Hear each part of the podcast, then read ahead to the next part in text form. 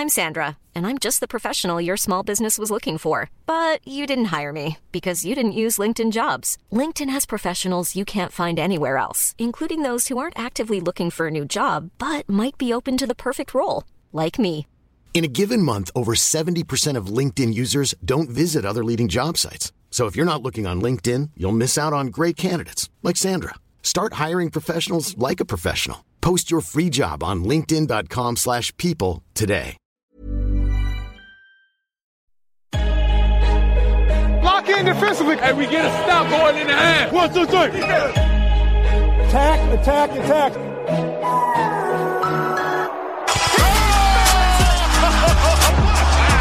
And a chase down block. He erased it.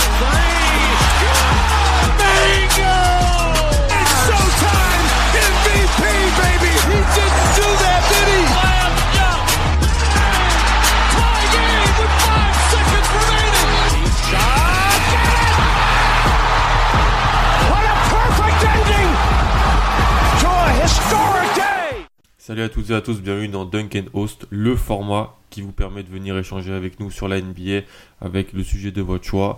On relance cette année ce, ce format qu'on avait mis en place il y a quelques temps, qu'on avait un petit peu abandonné par, par souci de temps et d'organisation. Et on le reprend cette année et Solal qui est avec nous est le premier à vouloir venir parler d'un sujet NBA avec nous. Comment ça va Solal? Très bien, salut. Merci pour l'invite et pour avoir accepté que je vienne sur le podcast. Ça c'est toujours un, toujours un plaisir. J'ai demandé à quelqu'un que tu connais bien d'être avec nous pour, euh, pour parler dans, dans ce premier épisode de l'année de Ça va, Dunk ça va, content de, ça va, Pierre de vous rejoindre pour ce premier épisode de Duncan Host et de retrouver Solal euh, et je le retrouverai même prochainement. Je tease déjà. Non, non. C'est bon, t'as pas le temps. T'as raison. Donc je suis, comme vous l'avez compris, avec deux fans du Thunder. Et euh, donc bien, euh, bien entouré aujourd'hui. Donc cela, vous pouvez le suivre à, at Lalos OKC. Et euh, si c'est bien, si j'ai bien compris, tu fais partie Solal du compte euh, OKC Thunder France tiré du bas Fra. Donc euh. N'hésitez pas à le suivre si vous voulez l'actualité sur le Thunder, si vous voulez parler du Thunder avec lui-même d'autres choses, parce que quand on suit la NBA, on suit une équipe, mais on suit, on suit un petit peu d'au- d'autres choses. Je vais lire le mail que tu nous as envoyé, ce- Solal. C'est un peu, c'est un petit peu sérieux quand même. Euh, C'est formel. J'adorerais pouvoir venir discuter avec vous de l'accélération de la NBA et le mouvement des joueurs entre franchises.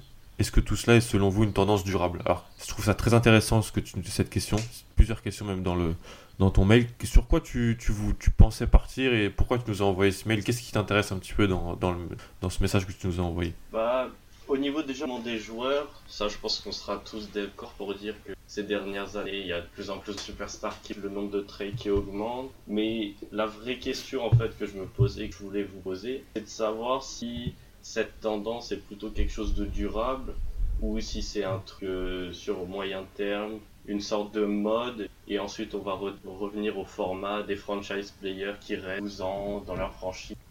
Question, je trouve super euh, passionnante euh, personnellement sur, sur l'organisation de la NBA et des, et des franchises. Pierre, je vais te donner la parole. Qu'est-ce que t'en penses toi du... Je trouve ça intéressant en plus de parler de ça avec des... C'est horrible, mais avec des, des fans d'OKC qui ont quand même perdu leur, euh, leurs deux meilleurs joueurs euh, cet été et dont le, leur Notre- franchise notre player icône même. qui aurait pu, je pense, Ouais, voilà, qui aurait pu, je pense, peut-être il y a- il y a 20 ans, passer toute sa carrière dans, on prévoyait qu'il le fasse d'ailleurs. Mais euh, je pense que maintenant il y a deux points en fait à prendre en compte, euh, en prendre en compte avec tout ça. Et un principal qui est que les joueurs ont de plus en plus de pouvoir. Et ça t'entraîne indirectement des envies de trade, des envies de, de, gagner des titres, de se rassembler pour gagner des titres, puisque la NBA maintenant c'est de l'armement tout le temps. Et donc euh, avec ce pouvoir-là qu'ils ont de supplémentaire de demander des trades et de l'obtenir, euh, et ben t'as des rassemblements de stars comme on a énormément de duos par exemple cette année, on a eu des trios. Et je pense que c'est la première chose qui a peut-être évolué depuis, euh, euh, depuis la, NBA un peu plus ancienne où les joueurs étaient un peu plus, euh, pas, pas des, des marchandises, mais voilà, dans ce sens-là. Et là, ils commencent de prendre un peu plus de pouvoir et s'imposer un peu plus. On voit que les superstars, surtout, euh, pèsent énormément sur la ligue et pèsent énormément sur leur franchise. Une autre chose aussi, c'est que ils se connaissent de plus en plus tous, euh, notamment via les réseaux, notamment via les teams USA, notamment ce genre de choses. Et ils sont beaucoup plus potes, ils s'entraînent ensemble l'été, et du coup, ils ont envie de se rassembler encore plus qu'avant. Où, je sais pas si je prends l'époque de Jordan, je pense que la moitié des joueurs, ils pouvaient pas les voir. Euh, donc euh, voilà, il y a peut-être aussi de ça. Mm. Et, euh, et je pense que rien que ces deux éléments-là, ça change pas mal de choses en NBA. Et la dernière chose par rapport au fait de rester fidèle à une franchise, en fait, de plus en plus, il faut que pour que tu restes fidèle à une franchise, qu'on t'amène des joueurs avec toi et que tu sois de mieux en mieux armé. Par exemple, je suis pas sûr que si Tim Duncan avait pas eu une si belle équipe aux Spurs, alors lui dans son dans sa mentalité, dans ses voilà comment il est, il, serait resté aux Spurs peut-être, mais ça aurait été beaucoup plus compliqué pour lui d'accepter ça en fait, d'accepter des sacrifices financiers, d'accepter ces choses. Et je pense que c'est le problème actuellement et c'est ce qui s'est passé avec Westbrook, c'est que t'as plus d'équipe euh, pour l'amener loin, l'amener au titre, surtout qu'il arrive dans bientôt dans son déclin, euh, ben il part tout simplement. Bah, j'ai trois exemples du coup en fait principaux. C'est prend les trois superstars de cette décennie en fait. On met à part Curry, il y a LeBron, KD et maintenant Kawhi. Les trois entre 26 et 32 ans, là on prend cet intervalle, ils ont fait trois équipes. Alors qu'on prend il y a 10, 20, 30 ans, c'est impossible, c'est inconcevable. Or que maintenant c'est devenu banal. Kawhi qui fait qu'une pige à Toronto, je trouve ça incroyable, moi qui sont restés qu'une. Alors que le gars a réussi à choper le titre et il s'en va quand même. Moi, je, moi, moi, je pense qu'en fait, on est, depuis 10 ans, on a aussi eu des, des équipes tellement fortes sur le papier que certains joueurs se sont dit que s'ils voulaient les battre, il fallait s'associer. Et, en- et en fait, le mythe du franchise player qui amène son équipe euh, sur ses épaules pour les battre, déjà, ça n'a ça n'a jamais vraiment marché.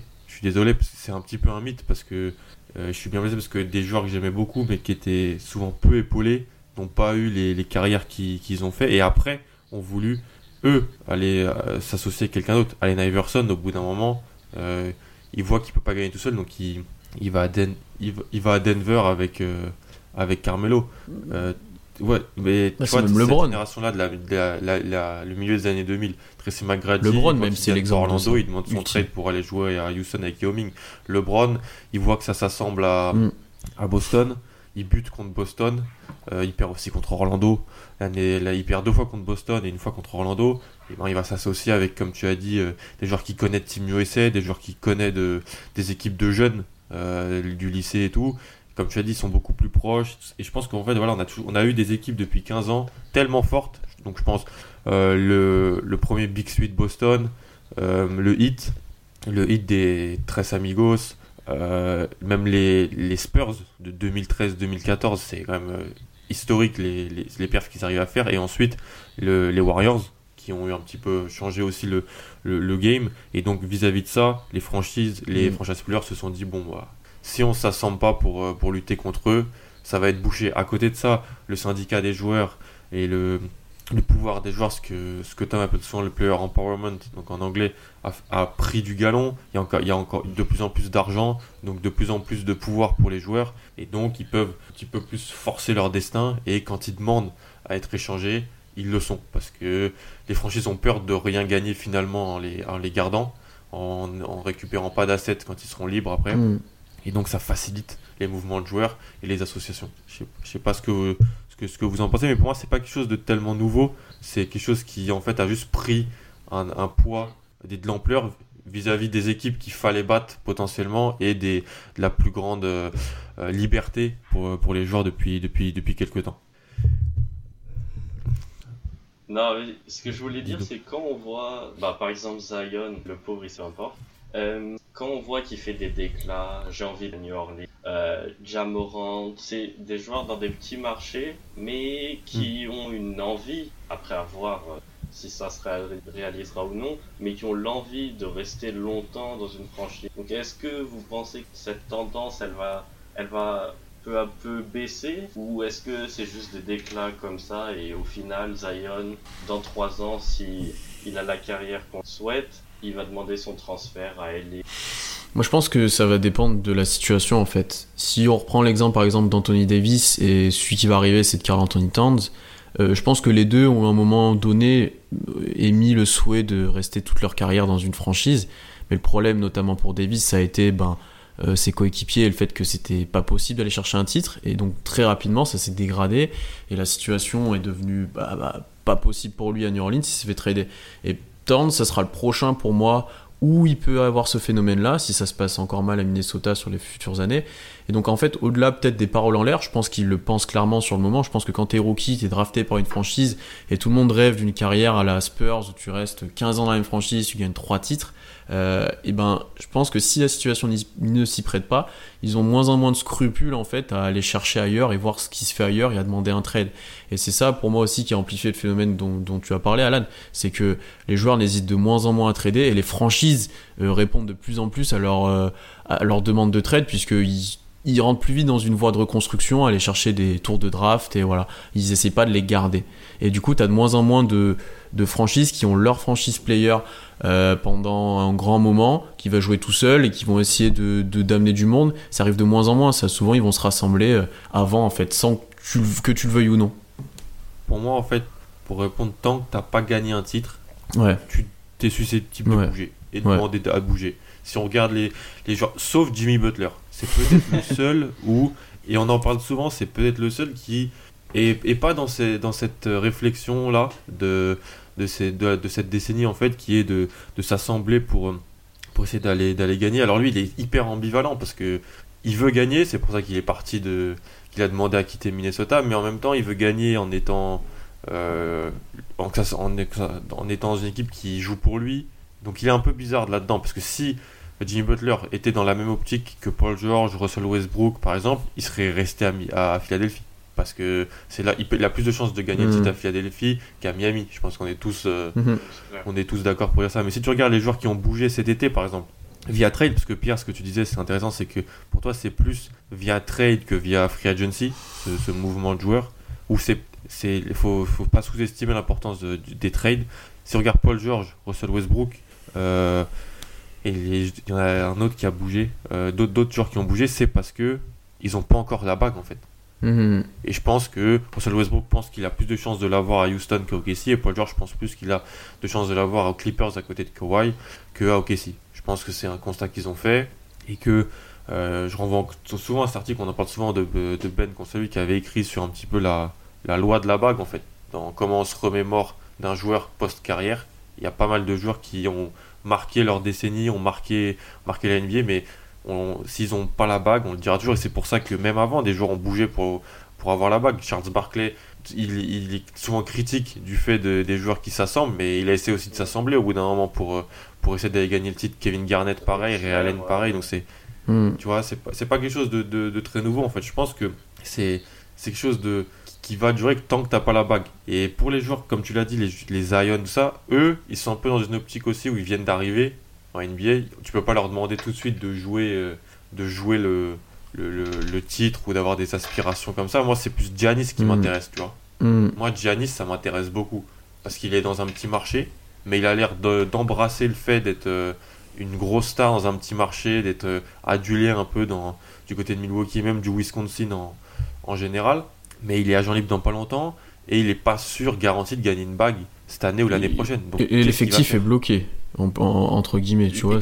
L'exécutif a été bloqué pour lui en plus. Hmm. Donc Giannis, c'est un truc qui m'intéresse. Après Zion, moi ça me fait penser, comme tu as dit, un peu, un peu Pierre à Anthony Davis. C'est-à-dire que il, au début, c'est un peu, ça peut être un peu tout beau, tout rose, pas dans, sur le terrain, mais dans les déclarations et dans la relation qu'il a à la franchise. Mais si, je pense qu'il, pour un rookie, c'est compliqué de, surtout en premier choix de draft, de partir dès le, le premier contrat. Je pense qu'ils feront toujours premier, deuxième contrat. Mais, mais, à, mais à, la, à la septième année, ça, ça me surprendrait pas qu'on envoie déjà des signaux et des, rumeurs sur mmh. Zion aux Lakers ou Zion aux Knicks. Vraiment pas. la fin du deuxième contrat, enfin du premier contrat après le contrat rookie, c'est là où tu juges, je pense, le plus en plus. Mmh. Oui, c'est là où tu juges, c'est là où tu. Où même si les contrats des rookies sont de plus en plus onéreux, c'est là où ils, assurent quand même une bonne partie de leur avenir financier avec un, beau contrat. Donc souvent ils ont tendance à le prendre. Ils le prennent quasiment tous, surtout quand ils mmh. sont si tu regardes même ce qui se passe en ce moment, tu parlais de Bud Hield euh, avant qu'on commence Solal, il y a Jalen Brown qui, aurait refusé 4 ans, 80 millions.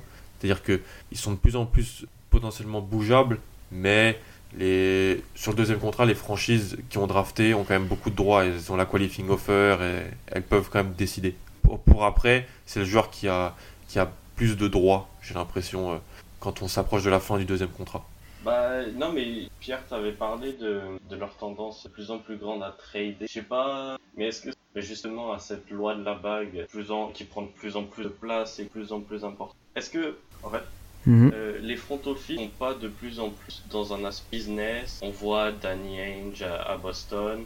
Il est pas là pour faire de l'humanitaire. Son but c'est d'aller chercher la bague et il n'hésite pas à trader. On a vu Haïti qui a été envoyé à Cleveland sans alors qu'il sortait de sa meilleure saison quoi. Donc est-ce que les front office sont pas aussi en fait encore plus responsables que les joueurs? Et les joueurs subiraient pas? Ouais, ouais, est-ce qu'ils est ont pas une responsabilité dans, dans ces échanges? Ouais, ouais, je vois ce que tu veux dire. Pierre, qu'est-ce que t'en pas À OKC, c'est intéressant en plus parce qu'on parle beaucoup de votre GM souvent. Mhm. Ben, je pense qu'il voit l'échéance arriver en fait. Bon là pour Westbrook c'était moins le cas puisqu'il venait de re-signer un contrat, mais il vaut mieux trader ta superstar qui souhaite partir euh, et obtenir une compensation en échange, alors plus ou moins grande, hein, mais euh, t'es obligé à un moment donné de répondre à de répondre à, ces demandes. Il l'a fait aussi pour Paul George avant et là il a eu une pléthore de choix, de de joueurs et d'intéressants. Si c'est passé la même chose pour Anthony Davis euh, au Pélican, donc alors c'est pas, c'est un choix difficile à faire, c'est difficile de, de faire accepter ça souvent aux fans aussi, mais tu dois souvent avancer et trader les joueurs. Et je pense que ça avait, euh, si on prend l'exemple d'Okessi, quand Paul George vient le voir et dit qu'il veut être tradé, je pense qu'il a pas le choix, sachant que l'équipe stagnait depuis un ou deux ans. Euh, et voilà, et pareil pour Westbrook, t'as pas le choix derrière, euh, vu l'équipe qui allait l'aider entre guillemets, tu, tu- tu dois faire quelque chose.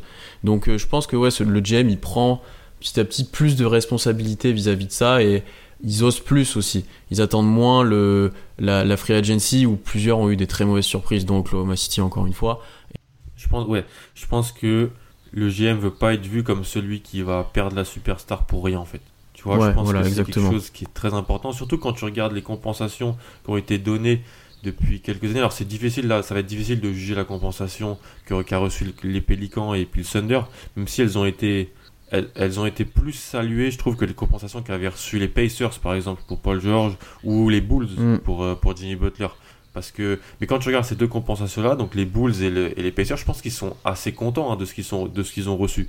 Parce que les Pacers, ils se retrouvent avec Oladipo, qui a quand même fait, quand même devenu All-Star, qui a été MIP, et, Sabonis, qui est un joueur qui, que pas mal d'équipes aimeraient trader pour, euh, on sait pas trop euh, de son futur, mais c'est un joueur très intéressant. Et puis les Bulls, bon, Zach Lavine est, euh, a ses problèmes, mais c'est un joueur quand même assez, assez intéressant sur, euh, à avoir dans ton équipe. Ils ont récupéré aussi, ils ont récupéré un choix de draft qui s'est transformé en Markkanen, ce qui est, ce qui est une bonne chose pour eux. C'est deux titulaires majeurs de leur équipe pour, euh, pour un joueur qui voulait plus être là. Je pense que quand tu arrives à, récupérer deux titulaires, deux joueurs qui sont potentiellement titulaires, plus un choix draft ou plus un jeune que tu peux faire développer sur ton banc, alors oui, ça fait pas rêver, mais c'est quand même mieux que rien. C'est quand même mieux que.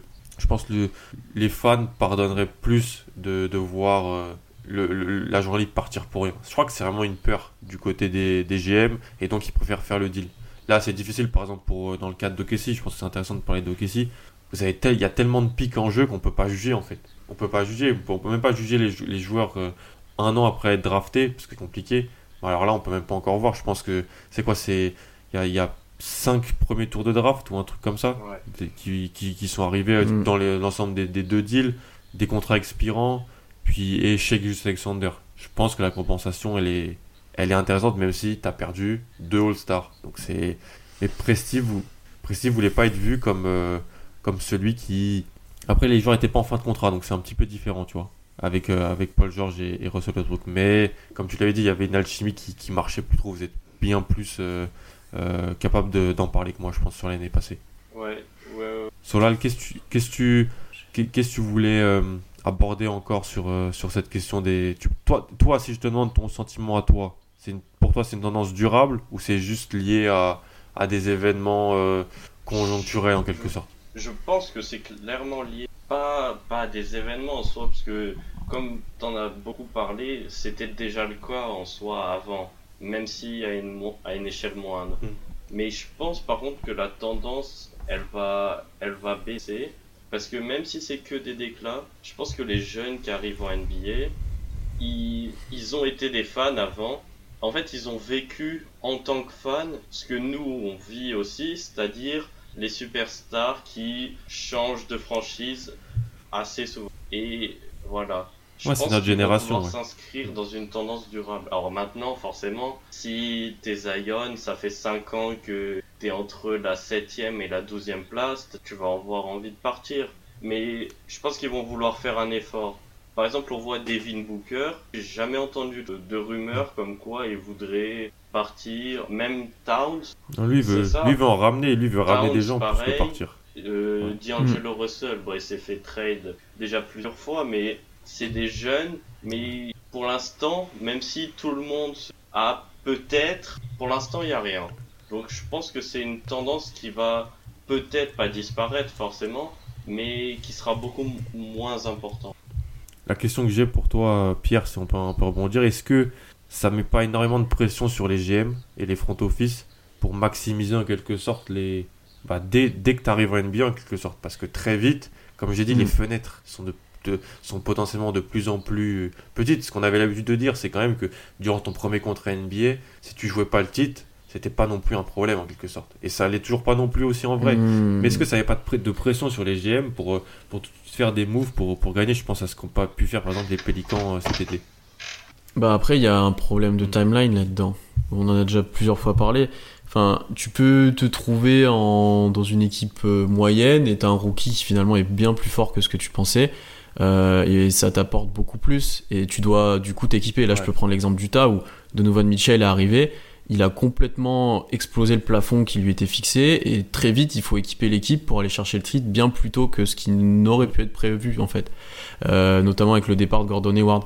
Euh, alors que là, par exemple, dans le cas de Zion, tu sais que tu es une reconstruction, tu sais que là, par contre, le GM, il a au, au moins 4 ans pour structurer l'effectif, il a plein de choix, il a pas mal de choses.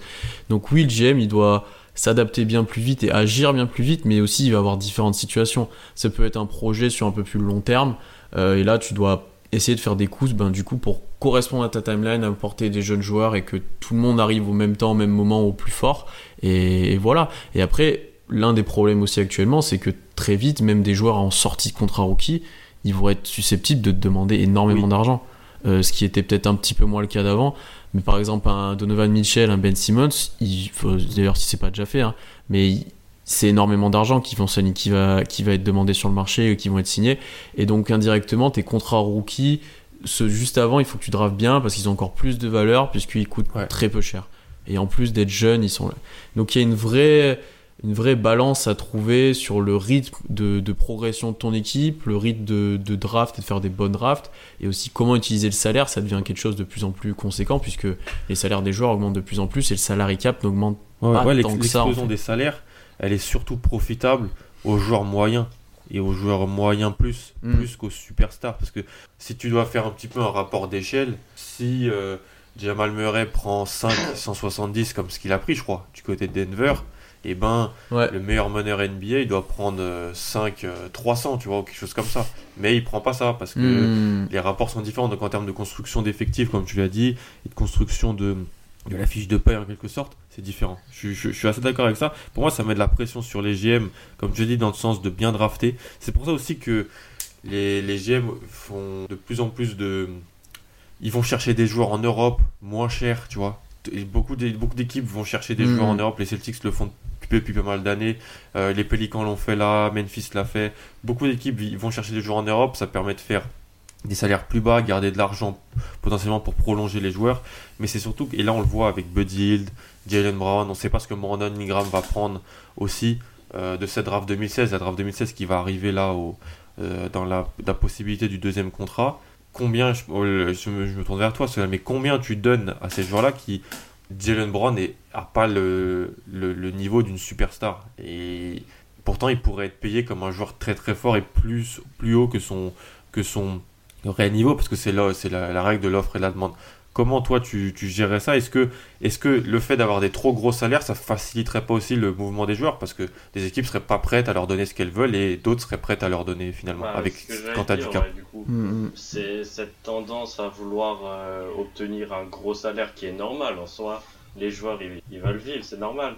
Mais forcément, t'es le GM, tu vois Jaden Brown qui arrive, qui, qui dit je veux 100 patates sur 4 ans. Et d'un autre côté, tu vois qu'en face, il y a un autre GM qui te propose euh, deux petits pics de draft, un jeune, un vétéran pas cher. tu dis banco. Parce que Jalen Brown, est-ce qu'il est qu'il vaut 80 millions sur 4 ans, même l'offre qu'il a refusée? Je pense pas en soi. Maintenant, les Celtics, est-ce qu'ils peuvent se permettre de ne pas lui donner aussi? C'est ça, c'est un jeu de pression entre les deux. Oui, oui, puis plus tu draftes un joueur, plus malheureusement tu es un petit peu sous pression de leur signer parce que c'est pas admettre son erreur, mais c'est quand même un choix de draft haut. C'est un joueur que les fans euh, veulent voir dans, dans, le projet. Et je suis d'accord avec toi que c'est pas facile pour le GM. Alors Jalen Brown ne fait pas partie des superstars non plus, mais il fait partie, je trouve, des joueurs par, par exemple où il est susceptible de bouger alors que il y a 10 ans, il n'aurait pas été susceptible de bouger parce qu'il n'aurait pas pu prétendre à autant d'argent en fait. Et donc plus il y a de l'argent, plus les contrats sont, sont, de la sorte, plus ça facilite les mouvements de joueurs. Je sais pas ce que tu en penses, Pierre, surtout pour un joueur comme Brown qui est au poste 3 hmm. et qui, mmh. un poste où il y a peu de monde en NBA et qui est très recherché et qui peut défendre, ce qui est aussi très recherché. Oui, donc tu as forcément des équipes qui vont lui donner de l'argent. C'est ça le problème en fait. C'est que du coup le, salaire augmente petit à petit et ça va vers le haut et pour t'équiper ça devient de plus en plus difficile. Alors après d'un autre côté tu as certains joueurs euh, qui arrivent de plus en plus près en NBA qui peuvent apporter même en complément de plus en plus tôt j'ai l'impression. Mais euh, voilà ces joueurs moyens là vont aussi changer un petit peu aussi la phase de la NBA et, comment tu construis ton effectif même autour de superstars. Euh, parce que ils, ont besoin ils cherchent des salaires ils cherchent voilà un rôle important. Euh, la construction des Clippers pourquoi elle est aussi forte que ça? C'est parce que leurs joueurs de complément même s'ils sont très forts ils les payent très peu euh, Montrezarel ou Williams ces joueurs là euh, ils ont des contrats en or en fait en NBA actuellement et c'est pour ça ce qui leur a permis de s'équiper autant, d'avoir un effectif aussi complet. Ce qui a été, et là on en a parlé cet été, beaucoup plus dur à faire aux Lakers. Puisque là, tu as deux contrats très très élevés et à côté de ça, tu as galéré à trouver des, des, joueurs de complément qui acceptent d'être un peu Et on aurait pu être proche de trois énormes contrats, un... je pense, aux Lakers. Hein. Oui, aussi, aussi. Et alors là, l'effectif derrière aurait été, euh, je pense, moins bon que ce qui n'aurait été là même avec une troisième star. Donc euh, ouais, il y a un vrai équilibre à, à trouver et c'est voilà, c'est pour ça aussi que, comme on en a dit un petit peu toi et moi, les joueurs draftés ont de plus en plus de valeur puisqu'ils ont un contrat bas, ils peuvent progresser. Et certains, et d'ailleurs c'est peut-être un phénomène, ça tu peux peut-être le confirmer, mais peut-être que certaines équipes draftent de plus en plus des joueurs de mmh. complément ou qui vont devenir des joueurs de complément et pas des superstars ou des mmh. prospects monstres. Euh, je, ça, c'est quelque chose que tu dois me confirmer, mais j'ai cette petite impression là. Après, c'est toujours le cliché, tu vois. J'ai l'impression les équipes qui sont proches du titre, elles essaient toujours, euh, les, dans les mock drafts, on leur met toujours des joueurs un peu NBA ready qui ont un rôle tu sais, potentiel pour pouvoir tout de suite contribuer. Mm. Alors que finalement, quand tu regardes, aussi, il faut juste prendre ce que tu penses être le meilleur joueur et le meilleur fit pour toi. Je pense que des équipes qui ont trop drafté à, à l'expérience se sont ratées. Mais si tu regardes dernièrement, c'est vrai que si tu regardes un peu là sur Twitter, les, les fans des Sixers sont super contents de Matisse Tybel par exemple un joueur qu'ils ont drafté, 4 hmm. ans d'expérience, qui était le meilleur défenseur du championnat NCA pour moi sur les, sur les ailes, et qui est un joueur qui est vraiment, c'est un role player. Il peut, il peut faire, pas faire grand chose avec le ballon en main.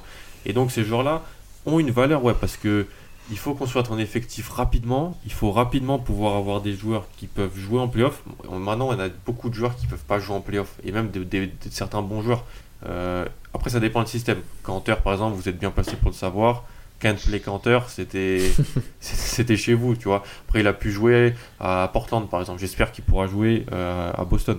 Mais ouais. Mais et ça dépend des équipes que tu joues aussi. Il aura joué Houston. À l'Est, on n'a pas trop ce genre de, de choses-là. Peut-être mm. avec Milwaukee, mais ça dépend. Et c'est pas, pas sûr encore.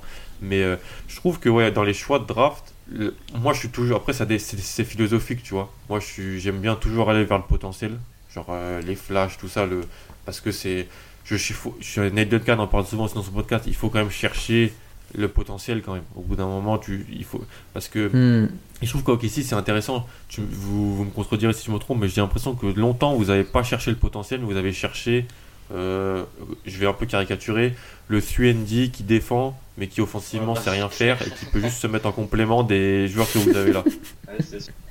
Alors que vous auriez pu aller chercher peut-être un shooter un joueur qui, oui, a moins de capacité physique, mais qui peut contribuer un peu plus euh, tout de suite. Donc ça met de la pression, ça, ça, change. On en a parlé avec Tom aussi cet été, les profils ciblés à la draft. Si tu regardes dernièrement, on n'a jamais vu autant de shooters pas bah, physiques se faire drafter si haut.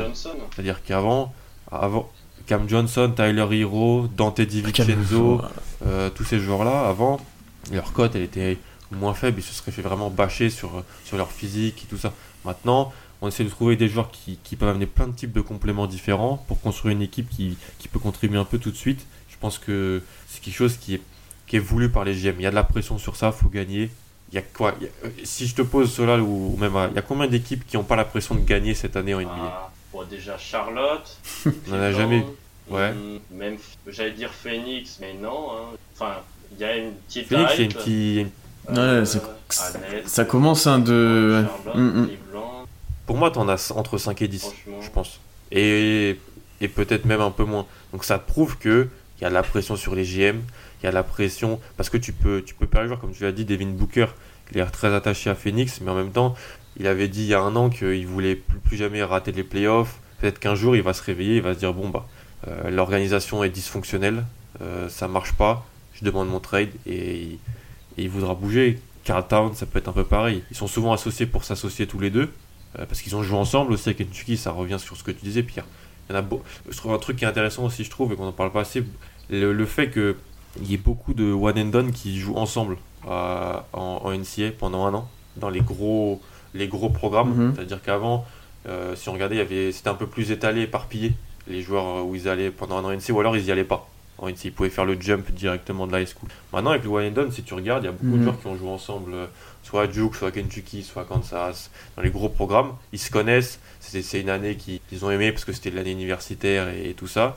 Et ça peut. Je sais pas ce que t'en penses, mais l'association Towns Booker, j'ai l'impression que je l'entends toutes les semaines potentiellement. Ouais. Après, c'est aussi leur situation à, à tous les deux. ça, ouais. de... Ils sont un peu du même âge, ils se connaissent, ils gagnent pas, ils sont pas peut-être dans la franchise la meilleure pour eux. Euh, voilà, que des choses comme ça. Et Devin Booker, moi je serais lui, ça ferait un moment que j'aurais demandé mon trade. Alors je pense que la saison, euh, comme l'a dit Solal au final, elle a une importance pour Phoenix l'année prochaine, puisqu'ils doivent commencer de progresser et de gagner des matchs avec le recrutement qu'ils ont pu avoir euh, et autres. Mais euh, il y a un moment où ça va péter, quoi. Et pareil à Minnesota, je pense que si l'année prochaine, ils continuent d'être euh, dans cette espèce de ventre mou et qu'il y a plein d'histoires, plein de trucs, ça peut plus fonctionner. Donc ouais, je, je comprends la logique de des joueurs qui ont joué ensemble, qui ont le même âge, qui se connaissent. Voilà, Team USA, ça fait ça aussi, on le sait. jeunes, ouais. Ouais, voilà, oui, par exemple aussi, ouais. Euh, donc, ouais, pourquoi pas, pourquoi pas. Donc, ça augmente encore une fois ce contact qu'ils ont tous et on sait qu'ils échangent sur les réseaux, qu'ils jouent ensemble. Voilà, donc ça peut, encore une fois, à tout moment, ils peuvent se dire bon, je me fais chier dans ma franchise, toi aussi, c'est nul, donc on Ouais, va faire quelque même- chose tous les deux. Voilà. Ouais, qui a dit Kyrie Ouais. de, qui se sont. Je crois que c'est Team USA 2000 euh, à, à Rio, non? Ou qui a été mentionné Ouais, comme quoi avec ils avaient été très Jordan proches durant ce- cette compétition-là, avec Dele Jordan, Mhm. c'est vrai. Mais si j'ai une question un petit peu pour un petit peu plus globale, euh, Solal, c'est quoi pour toi le prochain, la prochaine superstar qui va, qui va bouger, qui va demander à, bouger? Alors, Si tu devais mettre un, un peu d'argent, star, superstar, joueur de, un joueur important en NBA. Bah, je pense à Giannis direct. En soi, je pense pas. Ouais. Je le vois pas. En tout cas, je vois pas qui pourrait se placer. Enfin bref, Giannis, je pense. Hmm. Ok. Si Giannis il s'en va de Milwaukee, ça va mettre un énorme coup euh, Ouais, aux fans du Ouais, un joueur, une de- franchise. euh, Là, ça risque d'être vraiment, ouais, là, ça risque d'être la fin du truc euh, de, de ce mouvement-là et de, de un peu ce qu'on peut voir parce que c'est l'image type du gars que tu peux te dire, il va rester Lui, toute sa carrière là. Lui et Lillard. Sa vie, même, je pense que c'est les de dire. Qui. Lillard est Ah oui, ouais. un peu aussi embrasé cette, euh, cette philosophie-là. Mais euh, toi, Pierre, ça pourrait être qui, toi, celui que tu vois peut-être euh, forcer un peu le destin et, et bouger? Booker, non? Bah, je Booker, euh, si la saison se passe très mal, pourquoi pas? Au début, je t'aurais Ouais, dit Bradley. Bill, mais bon, c'est un Quand- quand- peu plus fait, compliqué maintenant. focus sur Bradley Ouais. Bill, mais bon, on a appris cette semaine qu'il avait prolongé, donc il pouvait pas être tradé cette année. très- C'est ça.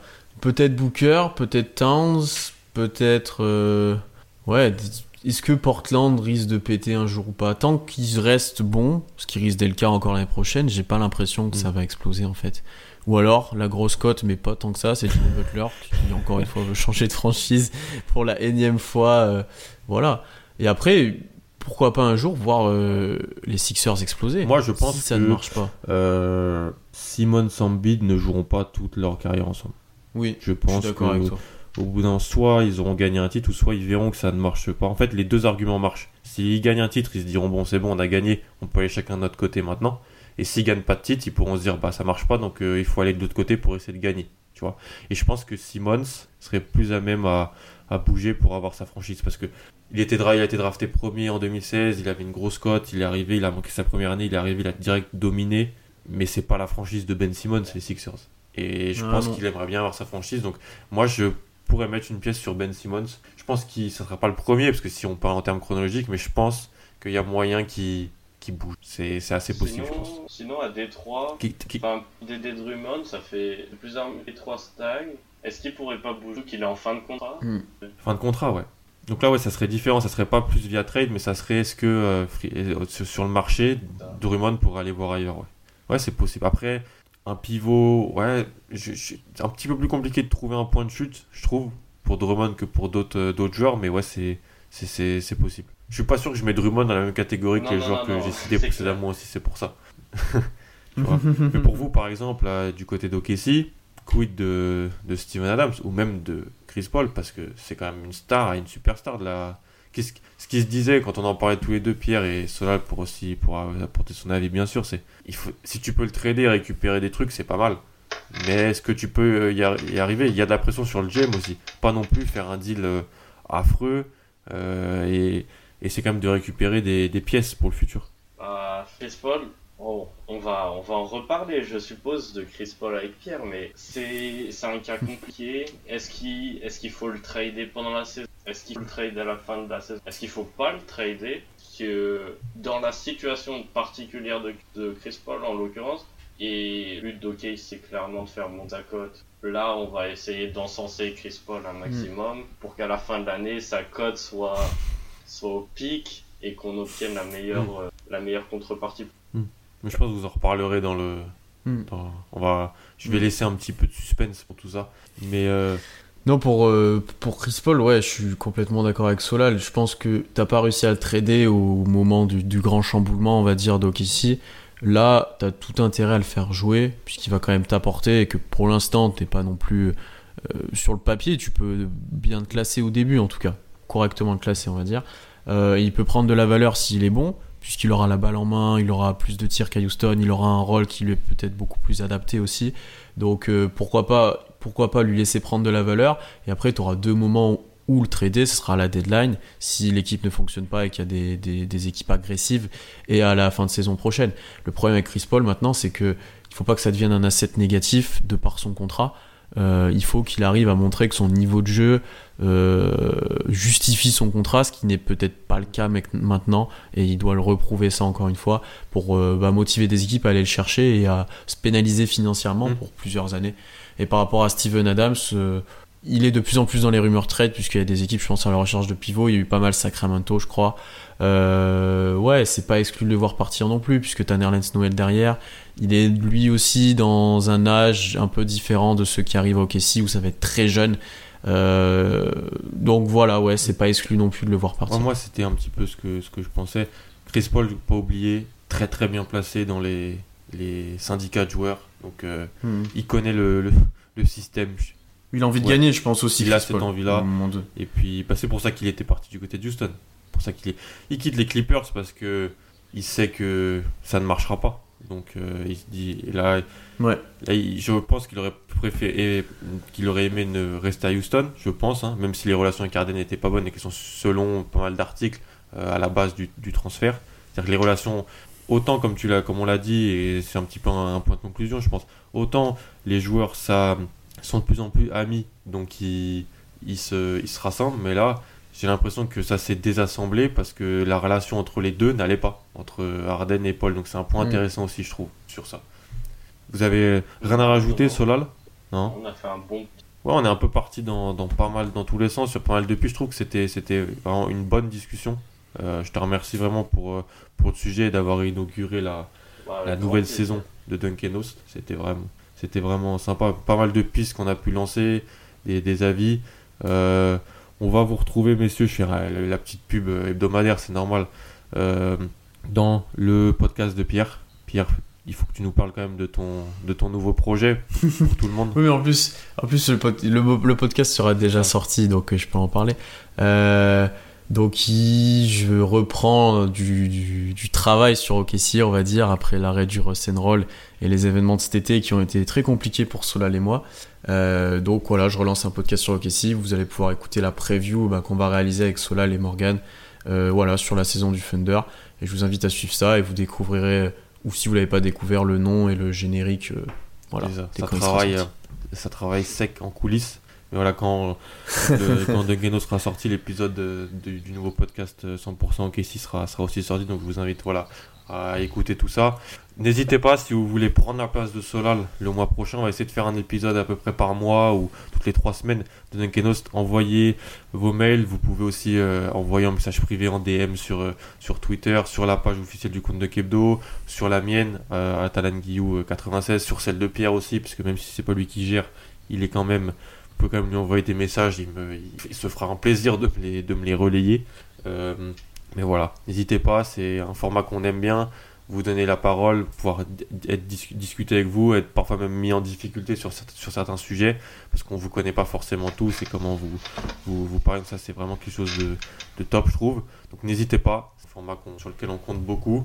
Et puis moi, je vous dis salut, à plus, à très vite. Normally, being a little extra can be a bit much, but when it comes to healthcare, it pays to be extra. And United Healthcare makes it easy with Health Protector Guard fixed indemnity insurance plans. Underwritten by Golden Rule Insurance Company, they supplement your primary plan, helping you manage out of pocket costs without the usual requirements and restrictions like deductibles and enrollment periods. So when it comes to covering your medical bills, you can feel good about being a little extra. Visit uh1.com to find the Health Protector Guard plan for you.